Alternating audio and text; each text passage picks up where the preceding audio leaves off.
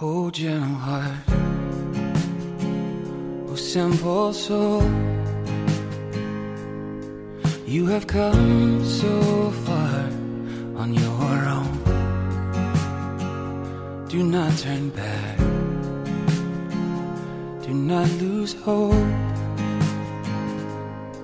Who can say how far is left to go? And all the nights you've walked alone, you followed lights to guide you home. 大家好，欢迎收听新一期的《有朝一日》，我是小六。我是阿露。暑假期间，我们的节目可能稍微有点不太一样。嗯，我们玉林最近参加了一个暑期夏令营，嗯，他要 他要考试，对对对对。旷班一个半月。就是暑期的节目只有我和小六两个人。啊、然后我们今天想聊的话题是焦虑。嗯。啊、可能暑假其实是一个比较放松的阶段，或者是呃，即使我们现在已经没有暑假了，但是身边的这个大的氛围，就是比如说身边很多有孩子的朋友跟你谈论的这些话题，包括天气太热了，很多人开始计划出去玩和休假，仍然是能让你感觉到那种要休息的氛围的嗯，哎，那我刚好跟你相反，我看小朋友是有那种休息的氛围的，啊。但是他们的家长反而是那种还是焦虑的状态，就总觉得可能别的小朋友在暑假期间段，哦，弯道超车，他们也就想着自己的孩子不要落下。哦，嗯什么？呃，昨天哎，昨天小红书还给我推推送了，什么国际学校的孩子都在暑假，就是什么现在已经十点了，他们还在做题。嗯，然后最近国家不是也要减负嘛，有一个暑托班，不知道知不知道？就暑假托班。嗯，它暑托班可以是在学校里面进行，也可以在社区里面进行，也可以在类似于少年宫这样的办公益组织里面进行。然后小朋友就不想去学校那个暑托班，他们说暑假不就是要去换一个除了学校以外的地方去休息的吗？我为什么暑假了还要去学校？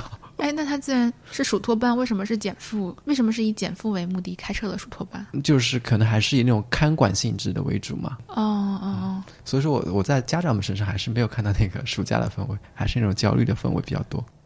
对我我们今天想扯开说一说的这焦虑，可能涵盖的范围会比较广，是的，可能就是包括病理性的焦虑，嗯也包括我们每一个人在生活当中，可能在不同的阶段都会经历的一些比较焦虑的时期。我们两个其实是，呃，上个月都买了这本《心理医生为什么没有告诉我》，它其实相当于这个翻译的很糟糕，我觉得它其实是相当于关于焦虑和所有焦虑相关的。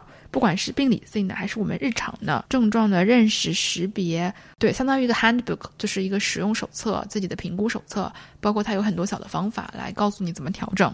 我是在这本书里面才第一次认识到，原来焦虑的这个症状，就是表面体现为，比如说焦虑、啊、紧张这种心跳加速啊、出汗啊、这个心神不宁啊这样的症状背后，可以被分为这么多种不同的 类型。嗯比如说有 惊恐症，然后有广场恐惧症。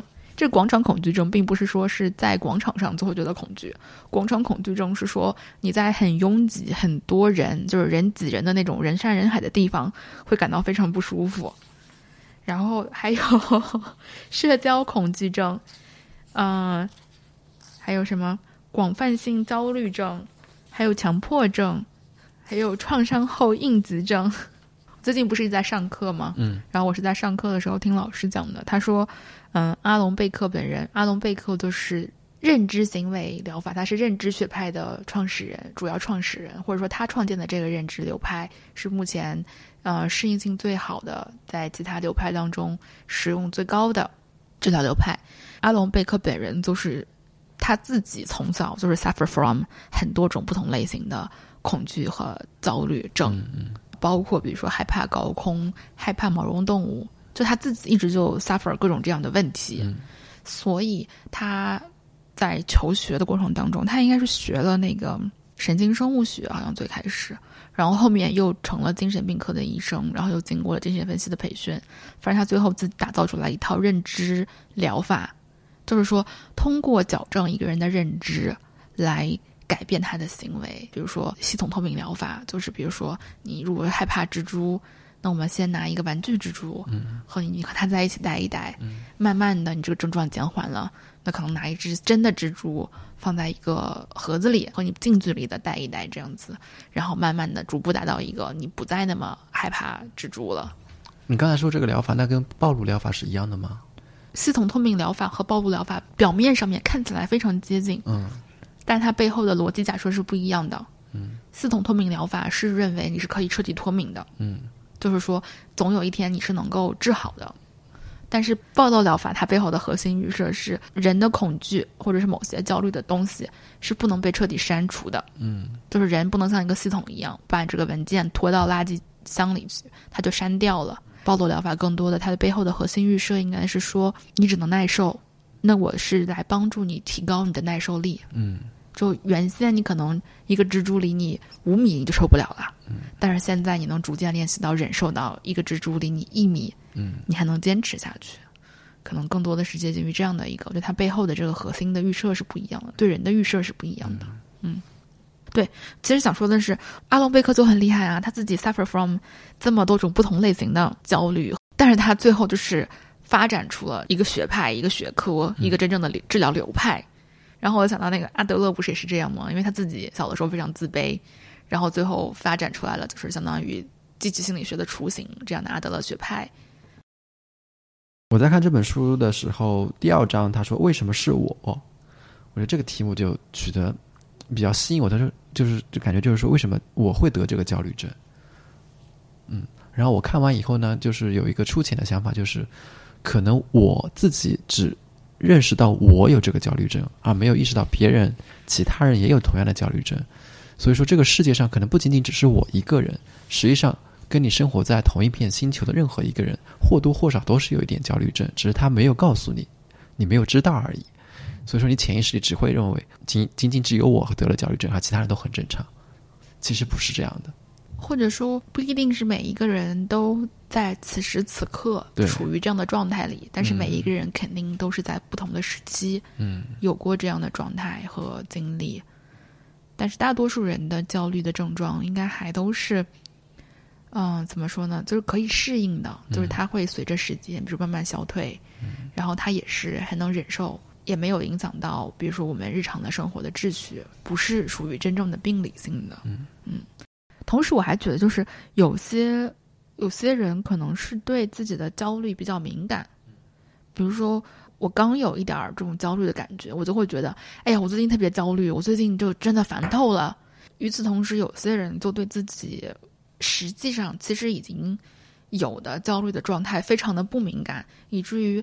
嗯，最后他不得不以一种躯体性疾病的形式呈现出来。嗯，我这里提到的这个躯体性疾病，可能很多人没有把它和自己的压力联系在一起。比如说，你经常会感觉到头痛，嗯，头痛其实就是有压力性头痛的。然后包括呃，很多女性在压力大的时候会痛经的状嗯症状加重。嗯，再包括比如说。嗯，背痛，尤其是肩膀非常紧张，就是脖子和肩和斜方肌这一块的紧张，是和压力非常强相关的。我我上一次，就是我自己非常真切的意识到这一点，是呃有一次我有一个面试，然后在我面试的前一天，我跟我的咨询师是有约的，嗯，然后我那天就是跟我的咨询师在说，哎，明天我要面试了。他问我说：“哎，那你就是面试有什么紧张的感觉吗？”哦，我说没有，完全没有。就本来这个面试对于我来说，首先就是它的结果好坏对于我来说不是那么至关重要的，就说不是一个就是说我一定要成。但是那一天晚上拉肚子了。不是的，那一天在咨询室里面，我们所有的对话，我都是用，比如说，嗯，他在问我一些事情的时候，我就会跟他说。那比如说你在考试的时候啊，就是我举的这些例子，哦就是我在用这个比喻的东西的时候，几乎全部都是用考试或者面试来进行比喻的。你脑子里潜意识里是想着这件事儿的。对，然后所以就是在我们的 session 快结束的时候，就提醒我说，你今天几乎所有的这个就是说比喻，都用到了面试的这个场景。然后他说：“ 你真的不紧张吗？” 哎，你刚才说那个两个关联，一个就是没有把它跟自己的焦虑、焦躁情绪给关联起来，哦，有一些生理性的一些症状。哦呃一个呢就是想的太多，就是一种错误的关联，呃，是可以这么理解吗？或者说一个是没有因果联系的关联？哦，那你觉得这两种有哪一种方式是比较好的吗？或者说这两种方式都是不太行的，都是要去积极的介入去修正的？当然是有可以调整的一些方法，但是更多的时候，对于大多数人、大多数的场景来说，就是需要耐受的，就是你需要耐受住这份这份焦焦躁和不安的情绪，在这个时期，嗯，然后当你感觉到它已经，比如说比较大的程度在影响你的时候，你可以积极采用一些调整。但是，其实我觉得现实当中，对于我们大多数人来说，我们都没有那么多的时间和精力去花在哦，我要自己调整到自己的一个好状态上去。大多数人都是，至少在现实中，我觉得，包括我也是选择，对，就苟住，就不是吗？我觉得是这样的。确实是这样的。你正在收听《有朝一日》，这是一档由三个好朋友阿路、玉林、小六，一同发起并制作的播客节目。这档节目是我们人间观察、好奇心探索、挑战观念和自己的音频记录。如果你喜欢我们的节目，希望你可以在 Apple Podcast 给我们五星好评，也可以在爱发电为我们用爱发电。如果喜欢这期节目，欢迎你把它转发给你的好朋友一起收听。若你希望和我们建立更多联系，可以在微博搜索“有朝一日播客”找到我们。祝你收听愉快！我觉得，虽然我们今天把焦虑这个话题拿出来讨论讨论，因为它它几乎弥漫在每一个人的，就是三百六十度。对呀、嗯，不要说每一个人了，我觉得你哪怕跟朋友出去玩，你也能体体会到一份焦虑。比如呢，比如说，我有个同事啊，就他好胜心特别强，嗯就是玩所有的休闲益智类桌游都想拿哦第一名。然后我本来抱着这个游戏的目的，我是去放松去的，啊，就是想体验这个游戏的过程。一不小心就被他卷起来了。就是如果尤其是你跟他一对啊，哦就是你就是会觉得，哎呀，我做错了什么？就是哦我这、这一步让他没有拿到第一名，就是会有那种愧疚感，然后那种那种惭愧感，就是马上就得表现出来。然后然后跟他玩了以后就很累，玩完以后我就觉得这个游戏压根就没有让我起到放松的效果。对，像你说玩游戏都能感受到，就是别人带给你的这份就是想要成功、想要赢的焦虑。嗯，我觉得他其实现在有点那种，在我的不完全的人间观察当中，感觉它像是弥散在空气里的。嗯，只是有一些角落的浓度比较薄，有一些角落浓度比较厚。嗯，然后像比如说暑假，我就是不得不出现在各种培训机构，就是接送孩子。然后你也能听到，就是所有的人在，就是家长在门口等接孩子的时候的讨论里面，也是充斥着这种非常焦虑的讨论。比如说哪个学校好，哪个老师好，哎呀，你们碰上那个老师，哎呀，那可怎么办呀？就其实你说这是多大多大一件事儿呢？就是你三年级的时候的一个数学老师，他可能确实不是那么的尽人意，但是大多数的情况其实也不是能决定你这一生数学不好的一个一个一个主要因素。嗯，但是大家就比如说花很多时间在考虑和了解这些事儿上。与此同时，焦虑又是一个不断推着我们前进和进步的东西。是的，嗯嗯，或者说一定程度的焦虑是非常健康且必要的。嗯嗯嗯，啊，如果每个人都完全失去了，就是焦虑指数零或者负一百，那就彻底 就是大家会失去，比如说创造力，嗯，或者是说做事情的欲望，嗯嗯嗯，在生活中，你认识到自己不行的时候，也是意味着你意识到你可以改变的一个起点，就是你有那个想改变那个冲动在了。嗯，如果你连意识都没有意识到那块领地，你还没有压根的去开发，它从你身边经过，你也不会发现。嗯，当你踏入到一块新的领地的时候，你会发现，哎，这块领地对我来说是新的，我还没有适应它，我还不知道该怎么在这块领地里面做我自己，就是意味着你的改变要开始了。所以说，发现自己不行的时候，也是一种证明自己可以的时候的一个原点。对于我来说，我是因为我自己特别拖延，嗯，就我拖延症特别严重。看出来了，最近一直在玩游戏。我谢谢你啊！我给大家说一下阿路最近的状态，就是 一直在说他自己在学习，什么我真的在学，对。然后从我的不完整的观察中，他确实是在学，但是相对于游戏而言，他学的时间比游戏时间要少很多。不是这个事情，其实是这样子的，因为因为学的太卖力了，然后从就是需要放松，嗯对，只要睁着眼睛的时间都在学，嗯，真的，我都不知道为什么能学的时间这么长，就是感觉只要活着就在学，就是有几天就是连吃饭都是边吃饭边看着书吃的，嗯 然后后面就开始，确实就是人不能太努力了，然后。报报复性的要想玩游戏，对嗯，就特别想玩游戏，就什么游戏都行。我还玩了几天俄罗斯方块因为我又不擅，我又不是一个真的要玩游戏的人，嗯，我也不擅长，也没有兴趣玩那种很复杂的游戏。我就喜欢那种一小关一小关的，过了这关，比如说玩两下，然后能搜能干一会儿其他事情，然后过一会儿就能玩两下这样子的游戏。然后后面开始报复性打游戏，开始通宵打游戏，开始打到凌晨，就根本睡不了觉，而且还花了六块钱，因为那个游戏是防沉迷的。它是限制你时间，不让你玩啊。你想突破那个时间限制，你就要花钱。然后我花了六块钱 六块钱就能解锁了，啊，六块钱没有啊，但是六块钱才能解锁，比如说三十个体力值，但你每玩一局就要花，比如说五个体力值。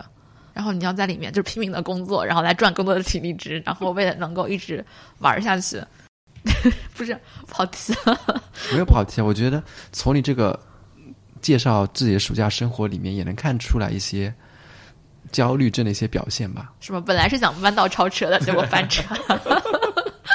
我以前非常拖延，但是被你说的，我现在好像仍然拖延。就我这个拖延的问题，我一直尝试解决，所以当时也是就是看了蛮多这种认知行为的啊、相关的东西。这还是在我完全对心理治疗感兴趣之前，我当时完全就是为了克服自己的拖延症，提高自己的工作效率，所以看了很多这种关于认知认知疗法，就是行为认知的东西。就是在这个过程当中就明白了，如果一件事情它你总是在做的时候拖延，很有可能就是极有可能它会归到两种类型的原因里面去。其中一种是你真的讨厌这件事儿，嗯，你真的不愿意做，你就是全身每一块肌肉都在抵触它，嗯。那除此之外，比如说另外一件事儿是你明明想做，但是你就是没有办法付诸行动的，嗯。我不知道你会有这样的时候吗？有，啊，原来你也有啊，就是，呃，很可能是因为这件事儿确实是你，嗯、真的很想做的一件事儿，然后你心里面是有一种我可能会做的不好的恐惧的，是的，嗯，就是，啊、怎么说呢？人总是会选择一个更符合自己利益的选择，会让自己更舒适的那个选择。你可能知道这件这个东西，我就做出来，就是达不到我想要的那个效果，或者说，呃，也不一定是一定达不到，但是至少你心里有一种恐惧，就是我可能会做不好。就是这种恐惧把你拦在了原地，让你一直在做一些准备工作。比如说，我总是觉得，哎呀，我的资料准备的还不够，我还需要再查几本书，我还需要再准备两个星期才能写好这篇论文。嗯然后这其实就是一种我们所说的非常完美主义的倾向。嗯，嗯，就是我想把这件事做好，只要做的不好，比如说写的不好，我就扔了，我不要这个，我重写。所以前面几年不是大家也是在意识到这个问题之后，有很多那种 slogan，就比如说，呃，先完成再完美，嗯就不管怎么样，先把东西做出来再说。嗯，踏出第一步，嗯对对对，不然你总是卡在一种，我想我想画的是梵高那样的画儿，然后我自己画出来的是一个什么东西？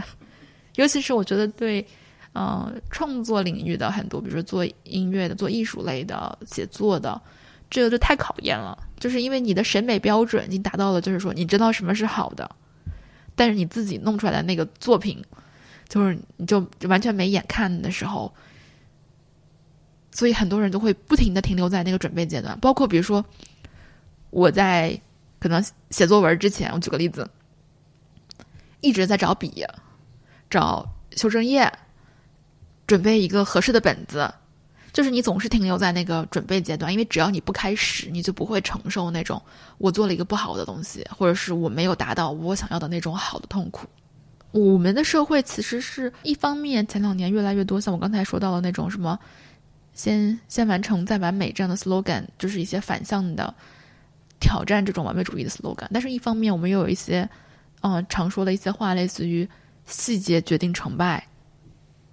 跟你说，你要抠标点，抠错别字，你要抠排版，你要抠每一段空两格，你这些东西都做到了，你交的这个 project 才是一个好的 project，才能就是 attract 或者 impress 你的老板啊。然后还有那种，嗯，什么要做就做到最好，其实这这些都是一些很给别人压力，甚至会压的你让你无法开始的，叫什么？这应该叫什么叫话术吗？那你说这些完美主义者，他们一开始是怎么把自己那些压力给慢慢聚集起来的？是他们一出生就是就有这种特性呢，还是说是在他们成长的过程中，别人对他施加了一种完美主义的要求，然后给他的一种胆怯感会越来越大？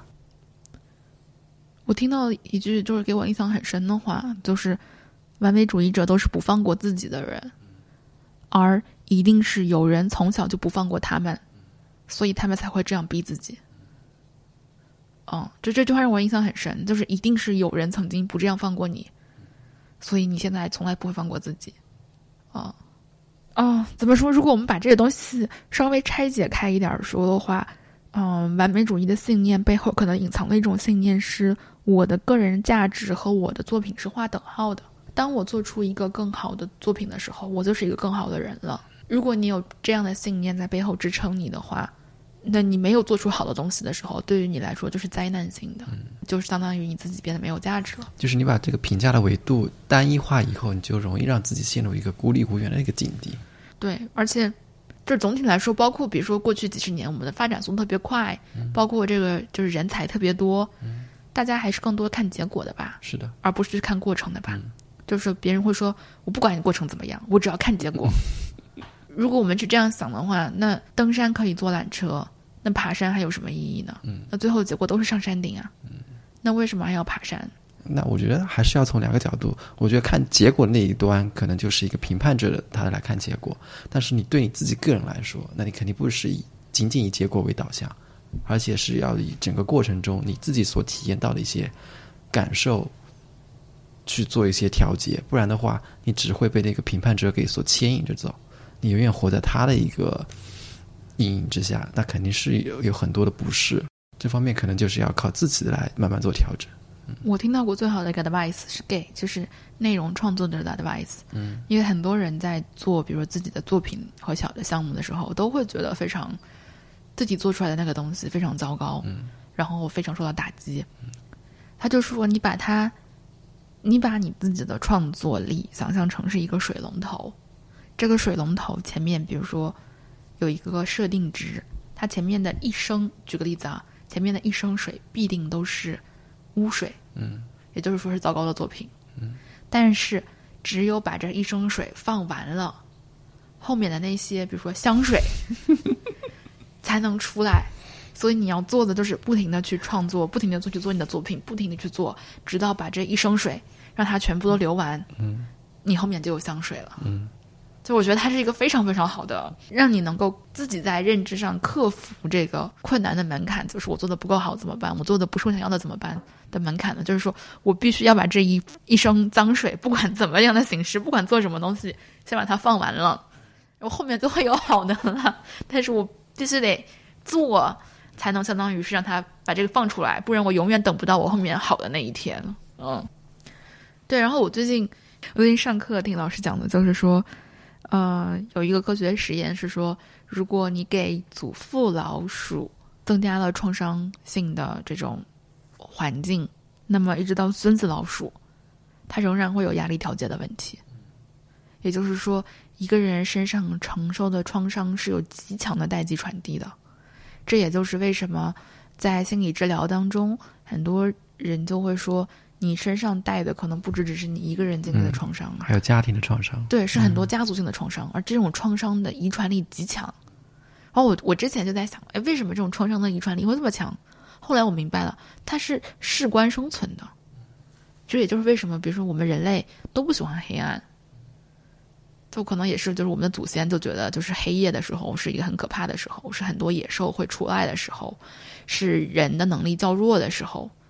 嗯，但是现在想我们已经就是这这这个这个问题已经不是那么的显著了，但是大多数的人仍然不是特别喜欢黑暗。嗯。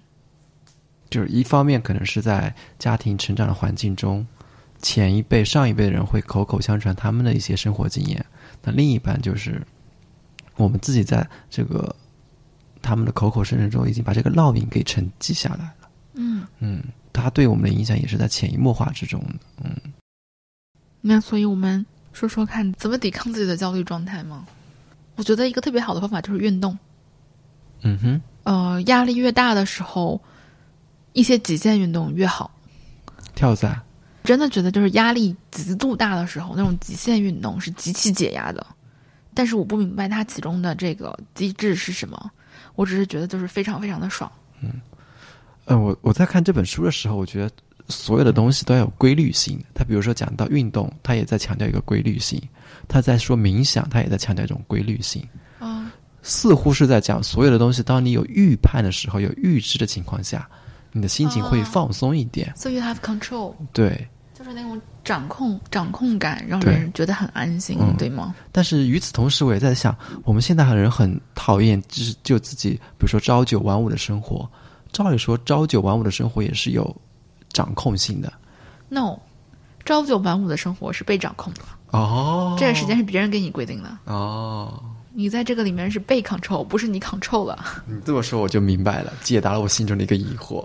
嗯，我跟大家讲一个我现在学的方法，是我那天上课老师讲 CBT 疗法的时候现场教的。这个就是，嗯，这个可能更接向于就是 mindfulness，就是正念啊这种疗法当中的一个，就是说，此时此刻活在当下。怎么活在当下呢？我跟你说活在当下，你马上就开始想，哎呀，明天吃啥呀？啊，昨天那个人真讨厌你，你就马上就到了其他地方去了。是呼吸吗？活在当下。对你马上就开始，呃，离开当下了。所以他会告诉你一些小的方法，来帮助你回到当下。他是这样的，就现在都是在呼吸的同时，深呼吸、缓慢的呼吸的同时，深呼吸、缓慢的呼吸，就是要感受到自己的呼吸。没有没有，然后你把眼睛闭上。然后现在，你想象有一桶水从你头上浇下来了，然后现在这个水流在你的发际线上了，你去感受你的发际线。现在它流下来了，流在你的额头上了，你去感受你的额头。现在它又流下来了，流到差不多你鼻子的位置了，你去感受一下你的鼻鼻尖的那个感觉，去找一下你的鼻尖。现在流下来到嘴里了。把嘴闭上，然后现在流下来了，到下巴上了，轻轻抬一下你的下巴，去找你下巴的感觉，然后一直到脚趾。这个感觉像一个冥想的一个过程，哎，对对对，嗯，就是有点像他，他是说 mindfulness，就是西方他们现在第三代认知流派，其实结合了这个 mindfulness，结合了很多，嗯，他他不完全说是冥想，就是对，就是去感受，然后一直到比如说感受现在这个水。留在你的指尖了，它已经从你的指尖滴下去了，去感觉那个滴下去的感觉，嗯，好，然后你就能找到你所有的身体部位，并且你真的就在这个过程当中，你真的去尝试找，你真的能找见，就是你的鼻尖的那个感觉，嗯，但是在此刻之前，你从来没有觉得你能感觉到你的鼻尖，嗯，哦，刚刚你在说的时候，我就尝试做了一下嘛，就确实有一种，不要说是鼻尖，我都能想象，就是我上一次碰到。鼻尖这种感觉是在什么时候？就是也有一个画面给我插入进来。对，我觉得就这个小的方法还挺能帮助你的。然后它另外一个方法就是，嗯，比如说我们最容易紧张的是你的肩背，那现在你就用力的抬耸肩，非常不正确的姿势，用力的耸肩，然后呼吸，然后回归到一个最放松的状态。对，然后把它松下来。嗯。然后比如说你的额头很紧张，你就可以用力的皱眉，就皱的全是皱纹，然后呼吸，然后让它舒展下来。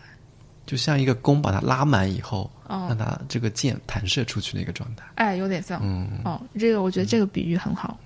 在我看来，有这些小小的自我调节的方法，它其实是起到这样的一种帮助的。就比如说，当你呃压力很大的时候，你的脑子里面的带宽其实是被很焦虑的这一块东西占据了。